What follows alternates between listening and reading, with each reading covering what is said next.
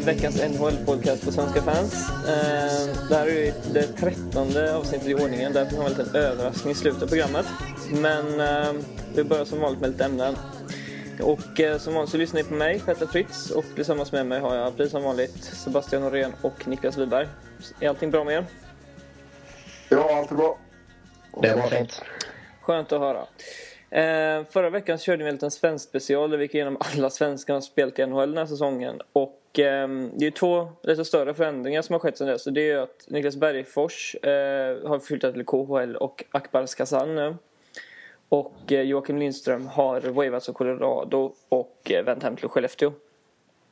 Så det är, det Ja, så är det. Precis. eh, och det är alltid naturligtvis tråkigt att se svenskar åka hem till Europa men eh, det är bara att önska dem lycka till och hoppas att de inte visar sig i Nordamerika igen. Lite så känns det väl. Vi får inte glömma heller att Christian Huselius har gjort sin första match för säsongen också. Ja, just det. I, eh, I ett Columbus som behöver dem desperat får man nästan säga. Ja, så han kan bli en frälsare där. Eh, Det känns väl tveksamt men... ja, det behövs nog mer än så. Eh, Sebbe, du hade ju ett, litet, ett intressant litet förämne som vill göra en eh, utläggning om. Ja, vi har ju eh, fått en eh, upplösning på NBA-lockouten här i USA och eh, tyvärr får man väl säga ur ett hockeyperspektiv för eh, NHL har ju fått en hel del mer eh, plats i media i och med att det inte har varit någon basket. Så eh, mycket på sig ESPN eh, Sports Center på morgnarna och topp 10 eh, plays of the day och sådana grejer. Så eh, nu när basketen drar igång här runt jul så kommer det nog bli mer som det har varit innan då. Att det blir lite, eller lite, det blir mycket mer fokus på, på basket och amerikansk fotboll än på hockey. Mm. Det kan man ju förstå i och för sig. Med tanke på att det är USA. Men Ja, men jag tror inte så att det har varit en så sån här alltså sportsupportrar eller vad man nu ska säga som i vanliga fall liksom sitter och kollar på eh, ja, Boston Celtics eller, eh, eller Lakers. Men så har det inte varit något sånt och då, ja, ja, hockeymatch på TV, ja, jag kollar på det istället. Mm. Ja, man har ju sett en del sånt men samtidigt så är det väl en del som har gått på collegebasket istället då. Ja, collegebasketen har dragit igång nu och det, den är ganska stor också här borta. Men, nej, nej men eh, alltså det är ju alltid viktigt men eh, jag vet inte, jag hänger inte med i media men jag kan tänka mig att de ändå har lagt en del tid på att skriva om lockouten också. Trots att det inte har hänt någonting. Ja, till en början så gjorde de det men sen har liksom, i och med att det inte har hänt eller för, på ett tag så händer det inte så jävla mycket. Mm. Så det, men jag menar, om man tittar i eh, till exempel New York Times och sådär så har det varit väldigt mycket mer hockey. Okej. Då, mm, då är det väl bara att hoppas på att det blir en till lockout kanske. Ja. Framöver. Hur länge gäller det nya avtalet? Eh, det är en mycket bra fråga. Jag vet faktiskt inte exakt hur många år de eh, kom överens om. Men det, det är väl fyra, fem år någonting. Fyra, fem år antagligen. Ja. Och eh, med det så går vi vidare till veckans första riktiga ämne. Och det är ju trä tränarbytena i NHL. Och det är ju eh, fyra tränare som har fått lämna sina jobb och blivit ersatta med andra. Eh, den första som fick foten var ju Davis Payne i eh, St. Louis som eh, nästan omedelbart ersattes av eh, Ken Hitchcock. Eh, och det var, det var ju så att St. Louis hade gått så fruktansvärt dåligt så att de nästan funderade på att ombilda sig till ett bluesband istället. Kommentarer på, på hela St. Louis-historien? Han har gjort uh, dundersuccé hos Blues, Hitchcock. Det är inget snack om saken. Eh, han är ju den bästa tränaren hos uh, dem genom tiderna. Alltså hans inledning med laget då. Mm. Ehm, och det är ju en, eh, en väldigt skicklig och väldigt kompetent NHL-coach, inget snack om saken. Ehm, så länge ungdomarna i Blues kan ta hans ledarstil och där kommer ju veteranerna få en, en väldigt eh, stor betydelse så, så tror jag att det kommer vara en väldigt bra grund för Blues att stå på. Jag tror inte att de är redo att utmana den här säsongen. Mm. Nej, de, Det känns som att eh, de- deras ungdomar är fortfarande för ojämna för det. Och de har en för svag backbesättning. Inte ens en Jaroslav Halak om han skulle hitta slutspelsformen från 2010 igen kan, kan föra dem någonstans i ett slutspel. Precis. Däremot kan Hitchcock utbilda dem till att bli väldigt, väldigt kompetenta i framtiden. Det kan de säkert, men de, sak, de, de saknar det extra på något sätt. De behöver ju en stjärna som kan leda laget. Det har de inte. Nej. Eh, men, men eh, jag vet inte, jag, jag, ser det på något sätt som att han har fått, ändå har fått truppen att se bättre ut trots att den inte är så bra. Eller man ska säga. Alltså, han har ju fått dem att fungera som ett lag. Def ja, en defensiv. Jo, han, eh, han kan alltid styra upp defensiven. Liksom. Det har han visat genom alla år han har coachat. Ja. Förutom kanske i, i Columbus. Men han hade ju ett bedrövligt lag på pappret. Liksom. Men, där, det... men där fick han dem ändå att fungera rätt bra defensivt. Om man kollar på Chris Mason så hade han ju sitt överlägset bästa år under Ken Hitchcock. Du menar Steve Mason? Steve Mason. Precis, jag är inte den första som gör det här felet. Och eh, jag står för det. jag, har, jag har vänner som har sprungit fram till Steve Mason och ropat Chris Mason. Så att, eh. Ja. Nej. Den är inte bra. Nej, jag, satt och, jag, jag tänkte inte ens. Jag bara pratade. Ja, nej men Mason det... Ja. ja nej, men Steve, Steve Mason. Jag, mm. hade, nej men alltså det, det, det verkar ju som att de har köpt hans eh, ledarstil till en början i alla fall. Sen får vi ju se hur det blir ifall eh, resultaten börjar gå emot dem lite. Precis. Mm. Det, det, är ju spännande att se hur de reagerar i ett sånt läge. Uh, för jag menar liksom hela västra konferensen är ju ett uh, riktigt getingbo som, även som det även var förra året. Precis, och nu, nu blev det ju förlust med 5-2 mot Chicago. Så att det, det är ju ett första steg mot, mot uh, och, bevisa hur, hur starka de är. Får man ändå säga. Ja. Om de kan bara studsa tillbaka. För de, menar, deras största problem är ju att de har ju inte gjort mer än två mål i, i de flesta matcherna.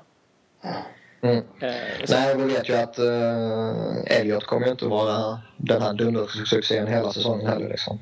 Nej, det, det ska ju mycket till för det. Men, mm. men nu känns, känns det ju som att han har fått rätt tränare också. Så att, Ja, verkligen. För jag menar, visst att man skulle kunna ställa en, en medioker målvakt mellan stolparna och, och typ som Steve Mason. som, som han har varit senast nu i alla fall. Han var ju bra 08-09 men sen så... Men, men i alla fall, du kan ställa en medioker målvakt i, i ett Hitchcock-lag och han ser jävligt bra ut.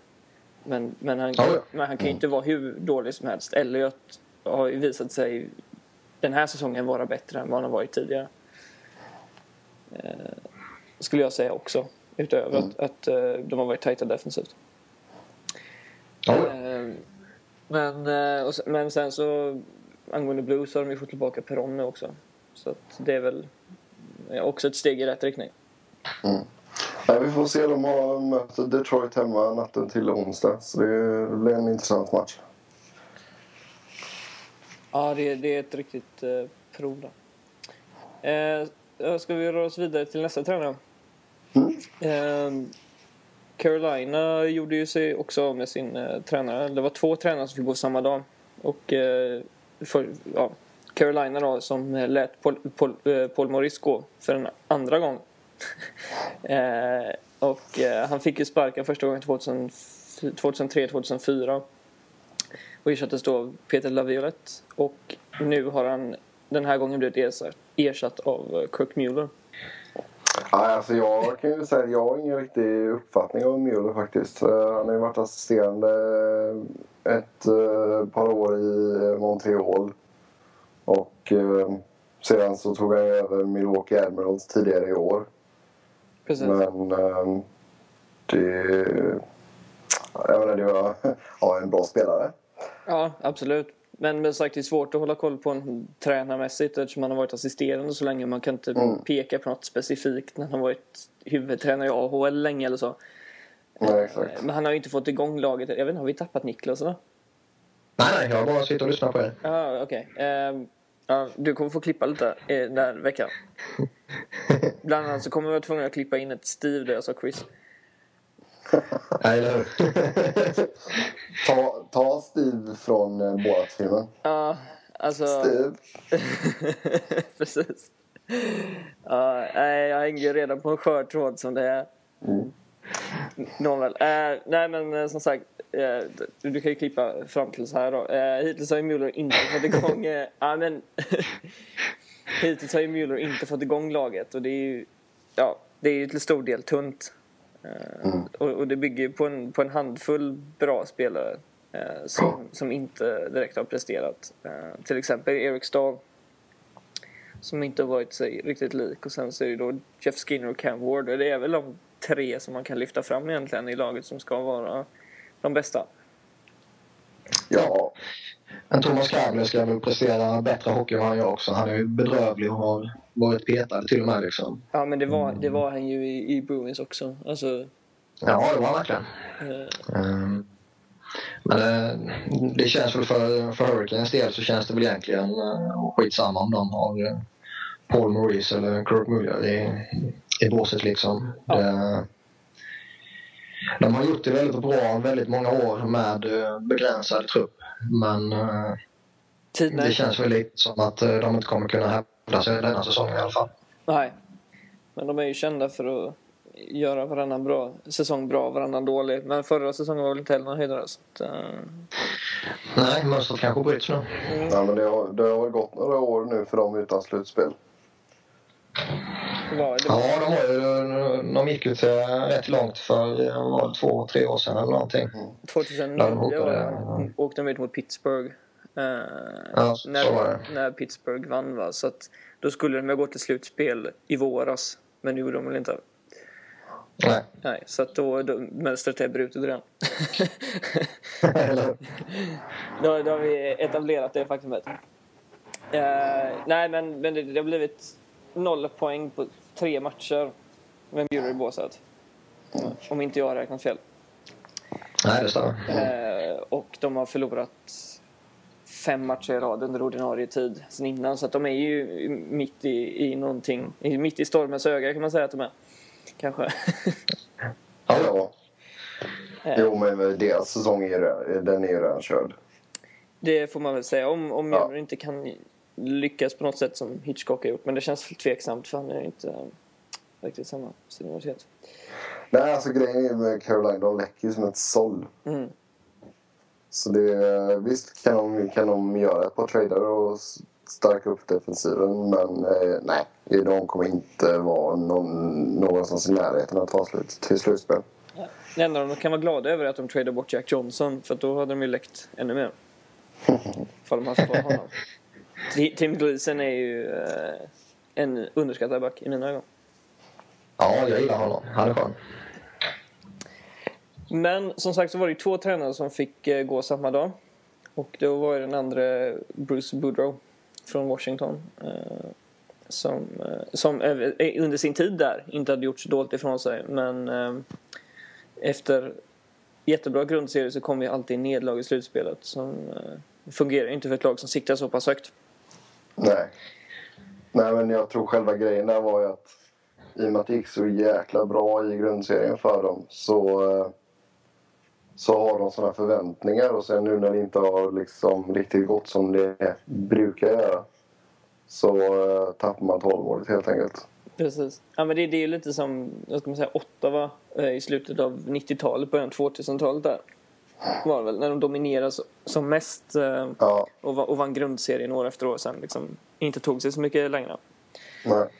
Eh, Det finns väl fler exempel på det också men eh, det, det är tydligt liksom. Då var de... Ja, men jag, jag, tycker, jag tycker det är lite konstigt för det är, ju, det är ju inte grundserien som det gäller utan det är ju slutspelet. Mm, Precis. Så jag menar antingen så borde de ha gjort sig av med Boudreau i somras.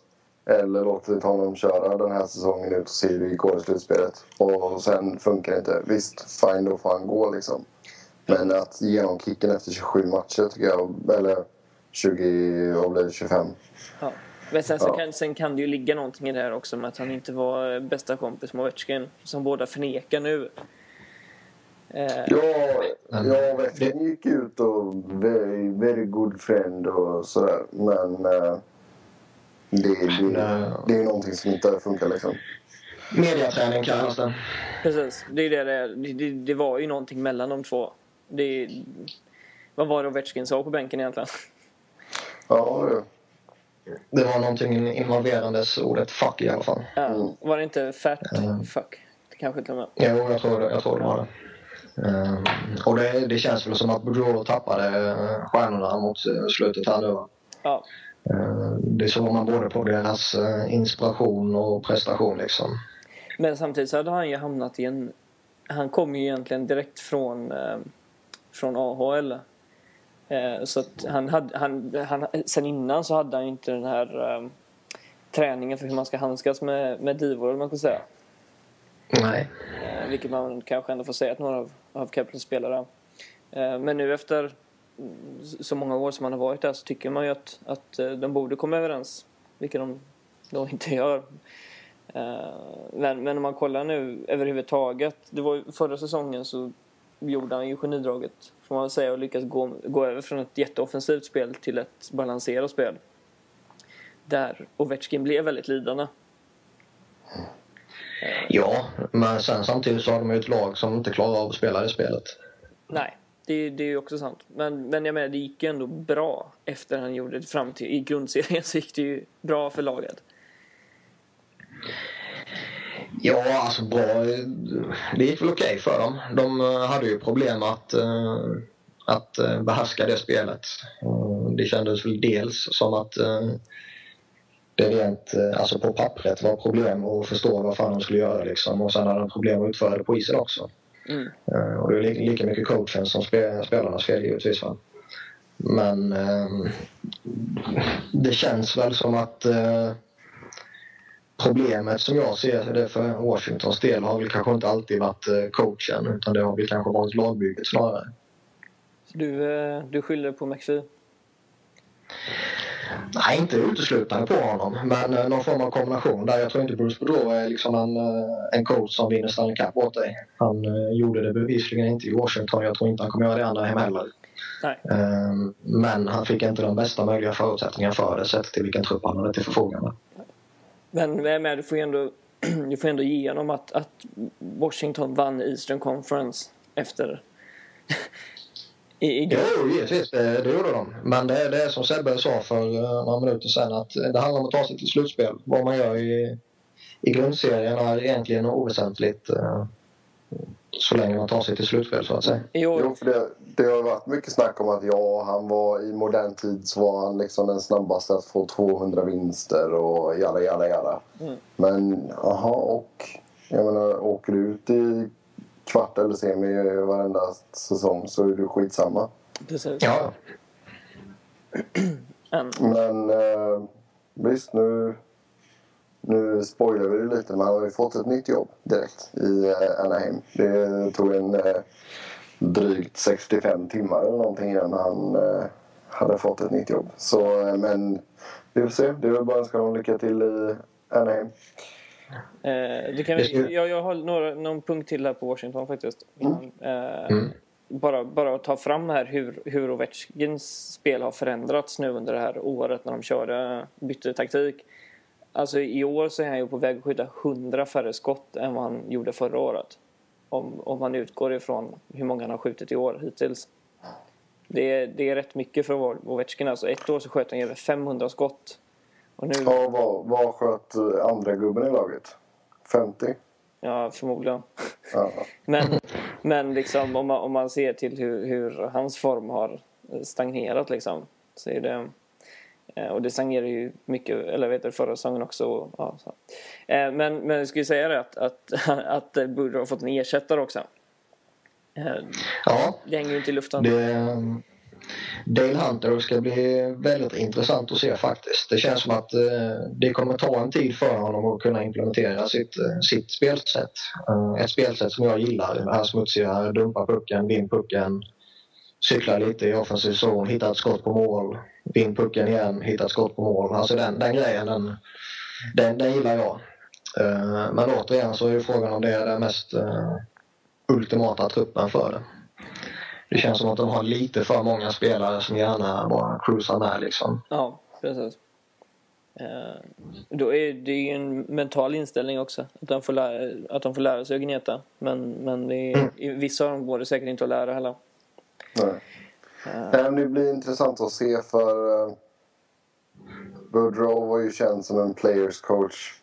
Precis. Och eh, från vad jag har hört här borta så är Hunter en riktig tuffing. Eh, Så eh, det, det blir intressant att se ifall eh, det funkar bättre med piska än kompis. Inte piska en morot då. Nej, nej, piska. Pi- Pis, piska en kompis, inte piska en morot. Okej. Eh, men Han- Hunter kom ju eh, inte från proffshockey nu senast. Det är också en intressant grej.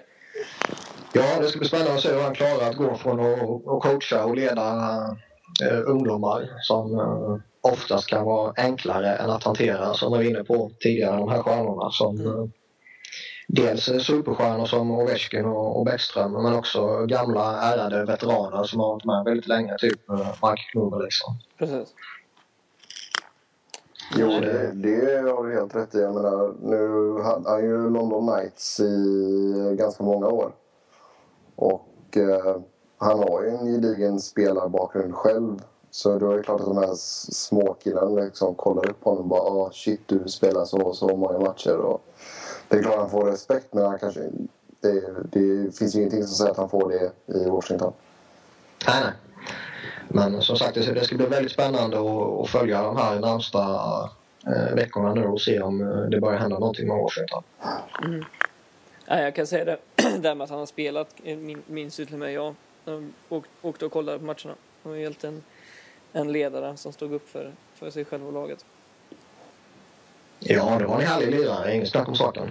Uh, och det, det sägs ju väldigt mycket om att han kommer införa samma grej i, i Washington. Att uh, liksom uh, smäcka upp deras fysiska spel och, och stå upp för varandra och hela den biten. Men eh, återigen så är det väl ett lagbygge som kanske inte är helt ultimat för den filosofin heller. Ehm, nu kan vi gå över till Anaheim.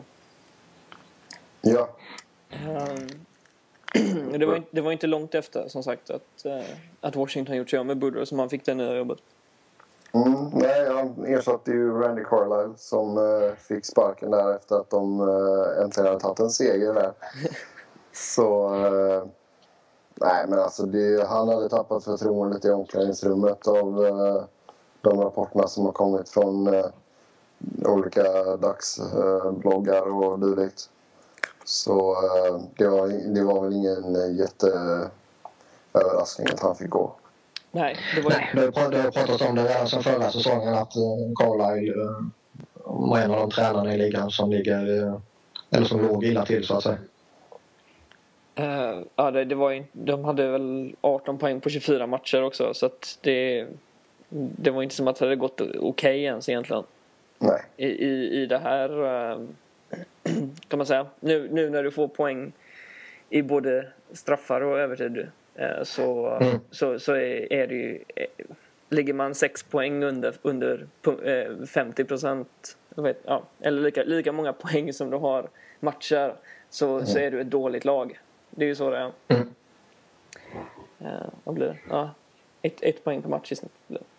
Ehm, oavsett. Nej, men, eh, och, och sen var det ju den här, eh, å, återigen, att det var en, en stjärna som verkade missnöjd med tränaren också. Eh, Bobby Ryan ryktades ju om skulle bli tradad. Men så fort eh, Carlisle blev ersatt så, så försvann väl de ryktena egentligen. Ja. Nu har jag blivit uh, tillsagd att eh, nu kommer vi inte börja lyssna på erbjudanden längre utan uh, nu ser vi vad som händer under nya coachen. Liksom. Precis.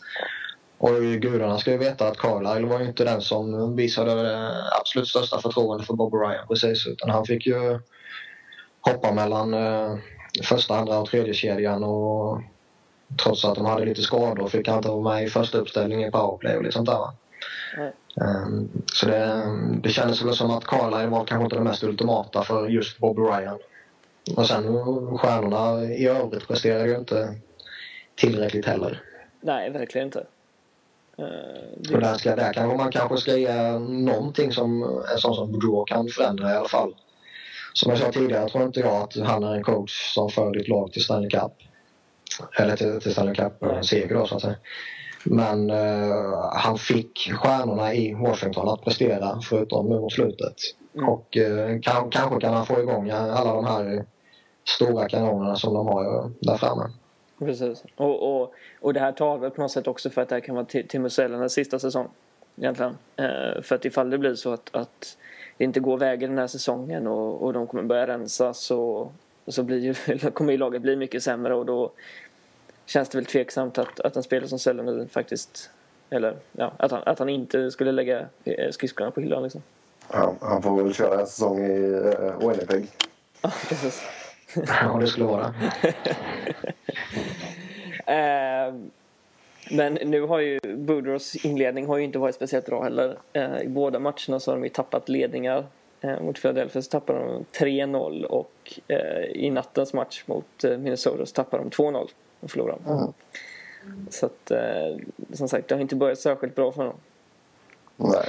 Nej, sen är det alltid, det blir alltid lite kaos när man byter en tränare mitt under säsongen. Så, alltså att uh, utvärdera en coach efter två, tre, fyra matcher som, som det varit här för de här tre senaste namnen är ju väldigt svårt och oftast får man ju en uh, Alltså har du väldigt många unga spelare så kanske det är första gången de får en coach sparkad under säsongen.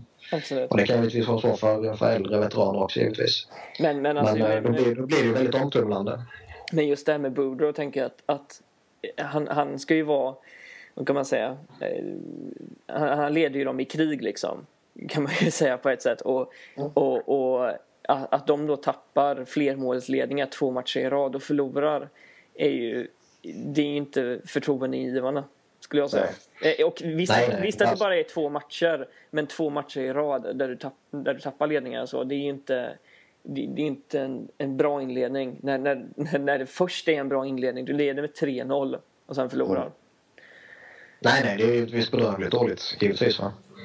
För det är han som ska mana på dem liksom. Det, och, och få dem att och fortsätta kämpa. Men, det, det återstår att se. Det ska bli, det ska bli kul eh, och spännande att se vad som, vad som händer faktiskt. Mm. Um, och sen på tal om uh, Randy Carlisle så uh, av någon konstig anledning så har det ju redan börjat ryktas om att uh, han kanske kommer att gå till uh, Toronto. Okej. Okay. med tanke på att det var Brian Burke som tog över honom till Anaheim. Precis. Och Wilson är väl inne på sitt sista år på kontraktet i Toronto? Så. Ja, och sen är det ju Toronto. Det är ju som vi har pratat om innan. Är, man vet inte riktigt eh, vad som händer där. Nej. Fast det skulle vara väldigt konstigt om de sparkar Wilson nu när eh, de inte har gjort det tidigare. När det har gått så väldigt mycket sämre för dem. Sen nu när det går bra så kickar de honom. Jo, absolut. Men det, det är därför jag tycker det har varit lite, det är lite konstigt de här ryktena liksom har gått upp. Och det, det kommer från många olika håll. Absolut. Men, eh, och jag tror inte att Karl kommer gå arbetslös eh, väldigt länge. Liksom. Han kommer nog få ett jobb under denna säsongen igen. Mm. Men det, det, pratade jag och Niklas om i en tidigare podcast. Om, om att, vi, ja, om jag inte minns fel så hade vi båda respekt för Carlisle som en duktig NHL-tränare. Ja, han är kompetent och jag menar han har ju vunnit Stanley Cup också och då var han eh, en bra spelare på, på den tiden också. Mm. Men nu känns det väl som att han förlorade omklädningsrummet i Anaheim och ja, då kan man liksom inte vara kvar. Det handlar ju alltid om att byta coachen eller byta truppen. Nej. Men, men det, det, det, det, är ju sällan, det är ju sällan man har en lätt match i Anaheim. Tid, ja, under tidigare säsonger. Eh, men som en, som en sista fråga på, på det här ämnet. Vem tror ni är nästa tränare att få sparken? Om det är någon den här säsongen. Det, det känns ju lite som att eh, både New York Islanders och Columbus har ju sagt att vi har förtroende för våra tränare. Eh, så de, de känns väl... Eh, baserat på vad de har sagt så känns väl inte de aktuella i dagsläget. Eh, Calgary, som jag varit inne på lite tidigare, känns meningslöst att sparka tränare för de har sparkat så många tränare och tagit nytt hela tiden och haft samma trupp. Så det känns som det är truppen som måste rensas ut där. Mm. Men jag, jag, tror väl att en sån som Joe Sacco i, i Colorado kan ligga nära till hans. Ja, han kan ligga dåligt till ja. Men alltså egentligen, de måste, alltså Blue Jackets borde ju sparka Arnie alltså. Ja. ja. Det, det, det är helt sanslöst att han är kvar. Jag förstår inte det. Ja, det är möjligt att Karl kom in där, att de bara väntar på att en, eh, en bättre coach ska bli ledig så att säga. Mm. Som, som jag har förstått angående Islanders så är, är, är de på något sätt ändå inte missnöjda med Capuano. Nej, eh, Snow säger ju hela tiden att vi har förtroende för honom och vi kommer ge honom chansen. Mm. Det, det, den stora frågan är egentligen varför någon har förtroende för Garth Snow. Jag menar, det kan ju knappast ha varit någon som hade, eh, som hade det under, under hans tid som NHL-spelare. Förtroende alltså. Och... Han måste väl ha några pinsamma bilder på några betydande spel, eller ledare ja. i uh, Islanders styrelse eller någonting. Ja, precis. Som så många andra i NHL som man kan undra över. Eller? uh, men då, då, går vi vidare till nästa ämne som är lite intressant. Det är ju uh, det är en del spelare som har uh, flugit under radarn så att säga. som, som har gjort väldigt bra ifrån sig men som, som det snackas väldigt lite om. Mm. och ja, det, det, det, är ju, nu har vi ändå kommit så pass långt in i säsongen att, att när man ser de här namnen så höjer man fortfarande, man, om man kollar så höjer man på ögonbrynen men det är inte sådär som att det var när eh, Antimietnen ledde eh, vad var det, skytte eller poängligan för några år sedan i tio matcher in liksom. Då var det så här, wow och sen försvann han. Utan de här spelarna, nu har det gått nästan ja, 25 matcher och då känns det ju som att, som att de kanske är där för att stanna ändå i toppen. Ja, alltså du har ju en sån som Geoffrey LePaul i Toronto som... Eh, alltså i, i Leafs pratas det ju bara om Phil Kessel och eh, James Reimer när de mm. äntligen får tillbaka sin eh, supermålvakt som de anser. eh, men han har liksom ändå smält in 30 poäng. Eh, fördelat på 12 mål och 18 assist på 26 matcher. Ligger trea i poängligan och spelar karriärens bästa hockey. Ja. Ehm, men av någon anledning så är det liksom Kessel som, som får rubrikerna. Och Kessel han är duktig, inget snack om saken. Men det känns som att uh, Lupol hamnar uh, väldigt oförtjänt i bakgrunden. Precis. Och sen så är det ju nästan på det sättet som han har gjort det också som, är, som är, gör det lite extra roligt. Han har ju haft väldigt mycket skador. Mm. Eller flera, mm. flera allvarliga skador i alla fall. Uh, med operationer och så. Och så komma tillbaka så här. Det är ju det, det är liksom kul att se. Ja, ja det, alltså det är en bra kille också. Han är väldigt uppskattad uh, av sina lagkamrater var han än har varit. Liksom. Um, men som sagt, han har alltid varit uh, genom sin karriär en väldigt streaky spelare där han kunnat gå sju matcher där han har totaldominerat uh, hela matchbilderna liksom, och sen varit uh, mer eller mindre värdelös i, lika många matcher innan han uh, tog fart igen. Precis. Och kanske är det här det, det riktiga genombrottet vi ser för honom nu. Eller så kommer han sjunka ner i, i en formsvacka likt tidigare år. Mm, mm. Hur, eh, du som har bäst koll på honom, hur gammal är han? Ja, vad kan han vara? 26-27? Ja, det, det låter rimligt. Det är, det är lika bra att fråga Flyers-experten. 28. 28, okej. Okay. Ja. Ehm, jag vill faktiskt lyfta fram en nuvarande Philadelphia-spelare som jag vet att du inte håller med om Niklas för att du anser att han inte flyger under radarn. Men, men Claude Giroux har ju varit fantastisk och eh, runt om i NHL så skulle jag säga att han inte får den uppskattningen han förtjänar. Nej, det börjar pratas om honom först nu när folk börjar inse att eh, fan han är jävligt grym ändå ju. Mm. Um, men man har märkt liksom, uh, det är en uh, en spelare med ett väldigt brett register som kan uh, prestera i alla spelformer i alla tre zoner. Ja. Och uh, han har ju en puckkontroll och en, uh, liksom en, en spelkänsla som är absolut elitklass. Och de, de har lyckats få ihop en, en bra formation också med Jäger, Giroux och Scott Hartman som de tre kompletterar varandra väldigt fint. Det, det är imponerande. Ja, men grejen där är också att Jagr kom senare. Då är det blir mycket fokus på Jagr. Ja, ja givetvis. Alltså mediamässigt sett då. Precis. Uh, det, det, det, som jag är nöjd med just i Joes fall också är ju att uh, Philadelphia slängde ju inte in honom i uh, elden uh, direkt utan de har sakta men säkert lotsat in honom i ligan och gett honom mer och mer ansvar för varje säsong som har gått. Mm. Och sen slängde bort eller slängde bort, men tradade bort Carter och, och Richards. Gav, gav vi honom stor plats. Ja, de gav ju honom laget liksom. Det är inget snack om saken. Och eh, nu när vi har haft lite skadeproblem och så, så har han fått ett A på bröstet också liksom. Så det... Flyers visar ju tydligt att eh, det är Claude Giroux som ska leda dem nu och in i framtiden. Mm. Fram tills eh, de skriver på, han skriver på ett 15-årskontrakt utan no trade clause och de skickar iväg honom. Ja, det är möjligt. Men då har han först vunnit tre Stanley Cups i oss. Ja, det får vi se. Har du någon, eh, någon, någon du vill lyfta fram Sebbe? Eh, ja, jag tänkte på två spelare i eh, Edmonton. eh, Jordan Eberle och eh, Ryan Smith. Mm, de är också med. Ja, för det är... Men, visst, jag kan förstå att liksom, folk tycker det är jävligt kul att en kille som Nugent Hopkins kommer in och i ligan och är liksom... Ja, hit, hit the ground running, som man brukar säga. Eh, men eh, jag menar, Jordan Eberle är, är, är grymt imponerad över, över hur han har spelat. Jag menar, 28 pinnar på 27 matcher. Han ligger 8 i poängligan. Ja, Men eh, det är liksom, det är, mer, det är bara Nugent Hopkins du pratar om. precis. Och vi, och vi pratar om hur dåliga svenskarna. Ja, Då blir det inget utrymme för, Ebberle. exakt. Nej, och vi kan säga att Per gör. Vi fortsätter att spela riktigt dåligt. men eh, nej men alltså, det, är, det är kul och, med Eberle just för att han är ju den som har varit bäst av andraårsspelarna i Edmonton. Mm. Eh, men men ja, nu, är, nu är visserligen Hall skadad men eh, ja. Eb- Eberle har väl ändå varit snäppet vassare även om han är äldre också. Så det kan ju vara en förklaring. Och Smith då som har vänt hem och efter några okej år i Los Angeles och, och Colorado och Islanders så har han som sagt kommit hem igen och, och visat var skåpet ska stå och varit en le- ledare åt de unga spelarna.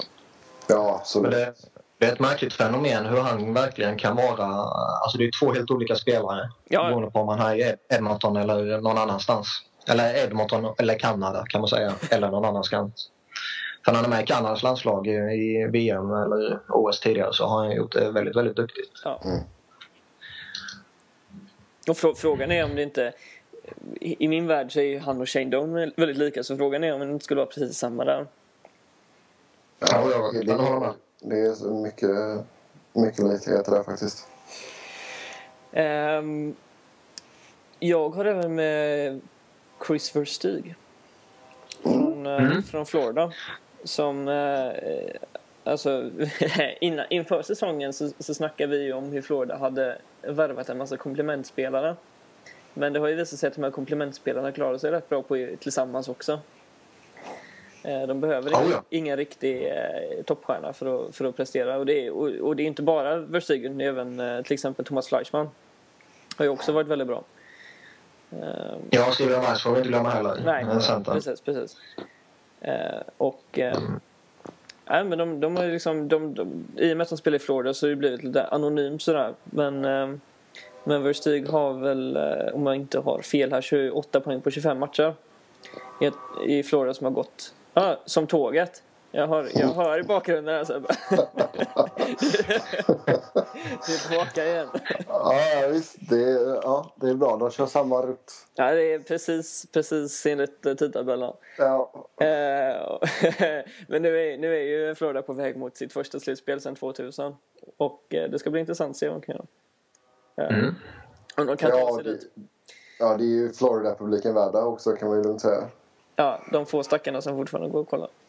Ja, Det är väl, om jag inte minns fel så var det väl eh, till och med Kings nuvarande tränare Terry Murray som eh, var tränare för Florida när de tog sig till slutspel senast.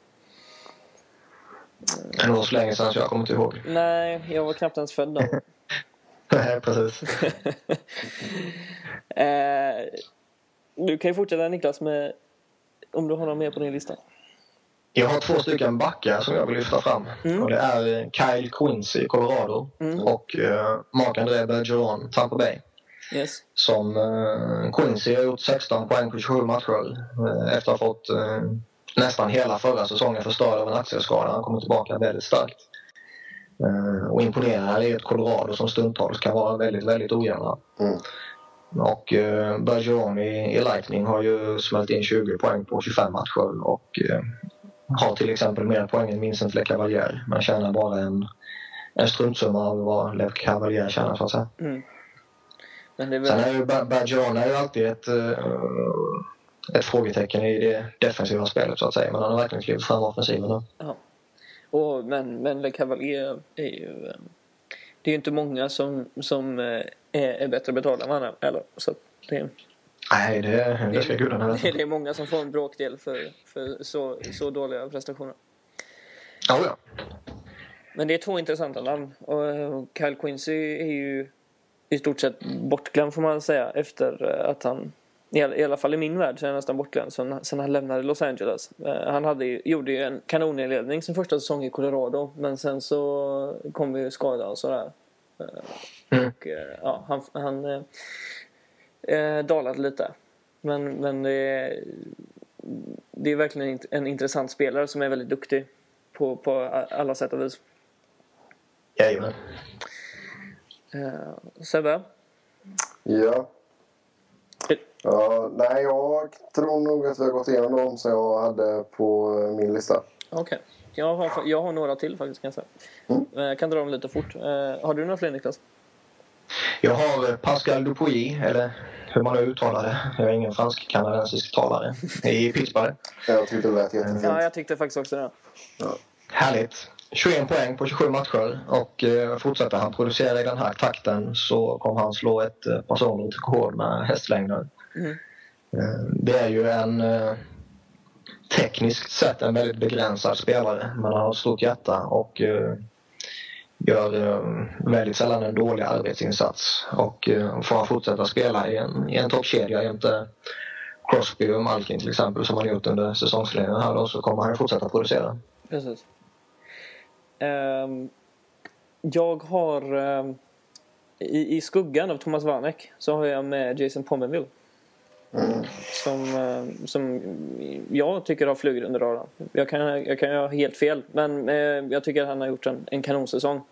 Jämfört med... Han... Alltså, jag, jag vill väl säga att både Vanek och Pominville har gjort det egentligen. För det enda det pratas om i, i Sabres är ju sviktande form och att de dyra nyförvärven inte har levt upp till lönekvären så att säga. Mm.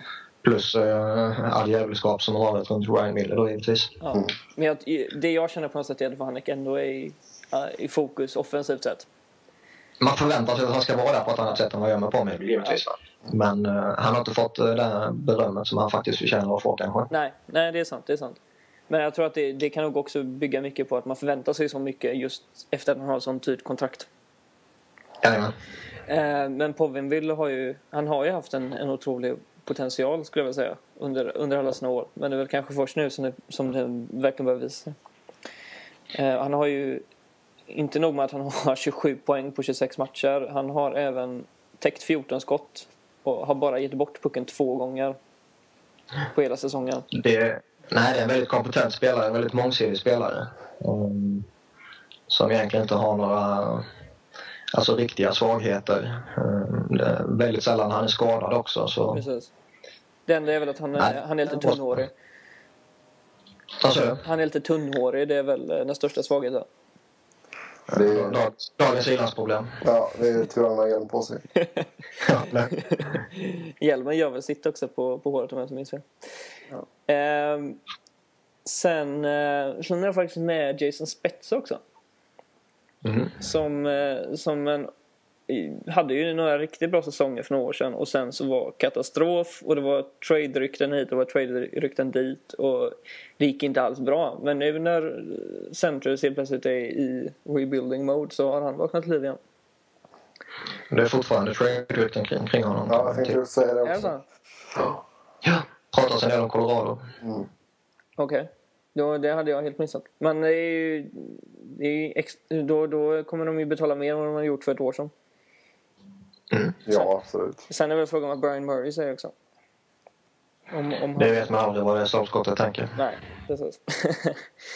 eh, eh, sen eh, har jag även med Jamie Benn. Mm. Min lista verkar vara mycket längre än era. Men, Nej, jag har lite namn också. Ja, du har det. Men, men jag och Jimmy Benn, han, är, här i Sverige så pratar vi om Louis, Louis Eriksson. Pratar vi om här. Eh, och, eh, och eh, då har, ja, vad ska man säga, Jimmy Benn har, har presterat bättre nästan. I alla fall poängmässigt och han har gjort, gjorde en riktigt snygg grej mot Columbus för några månader sedan. Mm. han är ju också en, jag, jag tycker han är en mångsidig spelare. Det är vad jag kan säga. Men, Ja. Niklas? Yes. Evander Kane, Winnipeg, mm. som redan har smält in eh, 14 mål på 25 matcher, totalt 21 poäng. Eh, han tar lite dumma och mindre genomtänkta utvisningar, det gör han. Eh, framförallt med sin klubba, så att säga. Men alltså han, han har haft en jätteutveckling rent poängmässigt och förra säsongen blev det 19 mål på 73 matcher och redan uppe i 14 som sagt. Så fortsätter han så här så kommer han ju säkerligen nå 30 mål. Mm. Ja, det, det är ju ett, ett Winnipeg som ja, som vi har sagt tidigare så har de inga eh, de saknar ju många delar. Så att det är ju det är viktigt med att, att de får fram någon som, som kan fortsätta och hålla intresset i liv. Mm. Verkligen. Absolut. Han, han är ju deras fixstjärna liksom. Han ska ju... Så. Ja. Sen så tycker jag absolut att Niklas har rätt där. Att han tar ju alldeles för många onödiga utvisningar. Nej, det... det menar, liksom skärper han till sig på den, eh, i den delen av sitt spel så kan han nog vara ännu mer effektiv. Precis. Jag tror inte att någon, någon kan förneka att han gör det. Alltså. um. Sen samtidigt, han har ju en spelstil också där han verkligen måste ligga på gränsen för att vara fullt effektiv så att säga. Jo. Men eh, det innebär ju inte att man ska behöva haka och massa sånt djävulskap och ta dumma två minuter. Nej, han hade passat bättre in under 70-talet kanske. ja, typ. Där var det fritt fram att haka in vilka man ville. Mm. Ja, ja. Eh, var det allt eller har du fler namn? Jag vill gärna vika in med ett namn nu. Mm. Så nu vill inte jag det där hemma. Det är därför jag frågar det. Hur snackas det någonting om Mike Smith där hemma?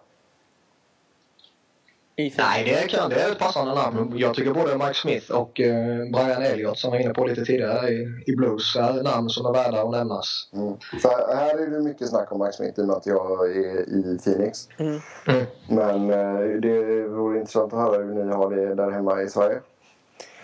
Alltså det enda som pratas i, i Sverige det är ju svenskarna eller superstjärnorna. Mm. Frågar du folk här så är det väl väldigt få som ens vet vem fan Mike Smith är liksom. Det låter mer som ett eh, boxarnamn. Petter? Det låter som ett boxarnamn, Mike Smith. Jag, jag, tror, ja, jag tror att många skulle gissa på att det är det han är. Men sen är det både Smith och Elliot eh, spelar ju i, i två lag som eh, gynnar målvakterna så att säga. Mm. Men de har gjort fantastiska siffror och presterat väldigt bra. Så det är frågan om de kan hålla det en hel säsong. Ja, det är ju det. Men alltså, det är fortfarande väldigt imponerad över Smiths inledning. För det, det var ju både i, som vi har pratat om tidigare i podden och eh, som jag skrev i eh, försäsongsrapporten. Alltså det var ju väldigt stora frågetecken om han skulle kunna axla Bruskalov i Phoenix. Ja, verkligen. Uh, men ja, nu vet inte jag hur det ser ut eftersom att de släppte in två powerplay-mål mot Philadelphia. Men innan den matchen i alla fall så var han ju uh, bästa målvakten i ligan i boxplay. Mm. Så eh, det är definitivt en eh, överraskning för mig i alla fall. Mm. Att han har spelat så bra. Mm. Verkligen. Då kanske vi ska gå över till sista ämnet som är den stora överraskningen.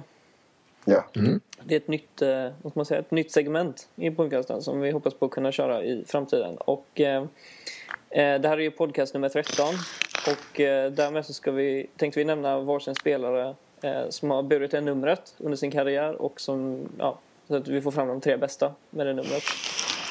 Eh, och det är ju inte så många spelare som har spelat med nummer 13 men det finns ja, tre riktigt bra som vi alla ska nämna. Ja, jag kan ju ta min först då. Mm. Uh, Mats Johan Sundin. Uh, våran uh, kära Toronto-kapten. Han eh, är enligt min mening en av de bättre spelarna som inte har vunnit en Stanley Cup. Och eh, han gick ju som första europé, som etta i draften någonsin. Och eh, han var 11 säsonger så var han lagkapten för eh, Toronto. Han eh, han ledde Leeds i poäng alla åren förutom ett när eh, Mogilny hade sju poäng mer.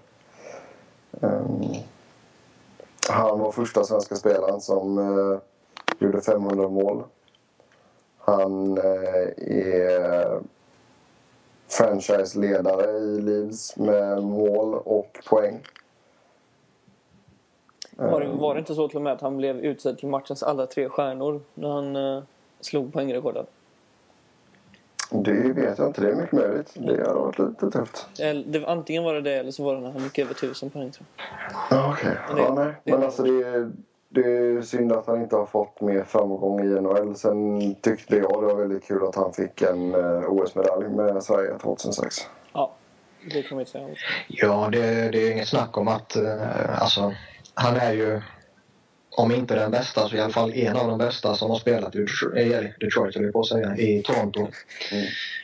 Um, både poängmässigt men också prestationerna på isen. Ja. Och uh, han förtjänar givetvis all respekt han kan få. Sen är det ju det här med att uh, han inte har vunnit någonting i NHL. Det kommer alltid hänga som ett uh, moln över honom. Ja. Men han hade, han hade ju chansen att gå till Detroit. Mm. Och det gjorde han inte. Han hade chansen att gå till många lag. Ja, jo, förvisso. Men eh, det, det, det, var väl mycket trade-rykten där. Så, ja. Och han vägrade bli tradad. Eh, Niklas, vem har du? Jag har ingen mindre än Slava Koslov. Eh, den gamla ryssen som gjorde många säsonger i både Detroit och Atlanta. Han var ju en del av Red Wings eh, Russian Five-kedja tillsammans med Fedorov, Larionov, Fetisov och eh, Konstantinov på 90-talet. En uppskattad och effektiv winger under deras dubbla Stanley Cup-segrar på slutet av 90-talet. Um, lämnade Wings vid sekelskiftet, gjorde en svag säsong hos Buffalo men hamnade sen i Atlanta där han fortsatte prestera väldigt fina siffror och väldigt fint spel på isen och eh, var ju en, eh, en stor del bakom Ilja Kovalchuks utveckling. Liksom. Mm. Um, det är bara Sergej Fedorov, Alexander Mogilny och Alexej Kovalev som har gjort mer poäng av alla ryssar i NHL genom tiderna än vad Koslov har gjort. Han gjorde eh, 853 poäng på 1182 matcher och eh, ytterligare 79 poäng på 118 slutspelsmatcher. Um, gjorde över 20 mål vid 11 tillfällen. Och uh, en väldigt, väldigt underskattad spelare vill jag hävda. Genom alla sina år. Det var oftast betydligt större namn som fick de stora rubrikerna. Precis. I både Detroit och Atlanta. Han, uh, absolut, han såg ju knappast som den som fixstjärnan i Detroit liksom. Med Fedorov och de andra livorna. Nej, nej, verkligen. Det var, pratades väldigt lite om honom. Men han hade en, eh, en väldigt hög lägstanivå. Och det var väldigt sällan han var helt bedrövlig som vissa spelare som kan vara väldigt duktiga i grunden kan vara i vissa matcher. Liksom. Mm. Uh, jag har också en Detroit-ryss med nummer 13. Uh, eh, Pavel Datsuk. Och uh, ja, det, egentligen så finns det inte så mycket att säga. Jag tror att de flesta har koll på vem han är. Men, mm. men eh, han är ju en av de, i, i dagsläget så är han ju, är ju fortfarande en av, de, en av de bästa spelarna i mina ögon. I alla fall en av de bästa centrarna i ligan. Eh, och eh, han är, han är liksom, han är, han är duktig offensivt, han är duktig defensivt och han är inte oteknisk på något sätt. Som jag sagt tvärtom. Eh, och, och, vissa av de grejerna han gör är ju nätt och jämnt så att det går att upprepa i tv-spel liksom. Mm. Eh, han har ju, ja, och då, han, han har ju vunnit både två Stanley Cups men sen så är det ju även eh, det in, individuella priserna. Han har ju vunnit eh, Frank J. Selk-trofén för bästa tvåvägsforward eh, tre gånger. Han har eh, varit med i tre Allstar-matcher och eh, han har dessutom fått eh, priset för mest gentlemannamässiga spelare fyra säsonger i rad. Eh, och jag menar, trots att han har så mycket utmärkelser och, och, priser så, så känns det inte som att hans karriär är över än. Utan att han har flera år kvar. Och det, jag skulle vilja säga att det, största som fortfarande saknas för honom det är väl att bli första Detroit-spelaren och, och göra 100 poäng sen eh, Fedorov gjorde det. 96. Mm. Det är väl det ultimata målet. Han har ju varit och sniffat på det några gånger på 97 sådär men eh, så det har alltid, alltid kommit någonting emellan. Ja, nej, absolut. Kollar man på hans uh, siffror efter lockouten så är det ruggigt imponerande. Ja, i, i ett Detroit där alla producerar också. Ja. Så att... Uh, nej, det, det, det, ja. Han, han är ju som sagt absolut en av ligans bästa centra.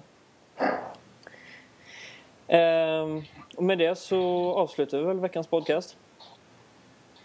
Och, det får vi kanske göra. Ja, om det inte var något mer. Nej, vi kan väl ge ett hedersomnämnare till eh, både Bill Guerin och Valery Kamensky för ja. nummer 13. Precis. Men de nådde inte riktigt ända fram. Nej. Ja, som sagt, jag visste att om du tog uh, Slava, Slava Koslav så skulle, jag, så skulle jag vara tvungen att ta Datsuk. Jag kunde inte ta Guerin.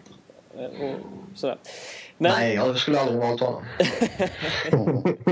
Nej, förlåt. Skulle jag, skulle jag tagit Garin så skulle du ha tagit Koslov fortfarande. Då skulle Datsuk inte fått vara med. Och det hade varit eh, rån i mina ögon. och, med, och med de orden så avslutar vi veckans podcast. Och som vanligt så tackar vi för att ni har lyssnat och eh, hoppas att ni får en skön NHL-vecka. Absolut. Ha det gött.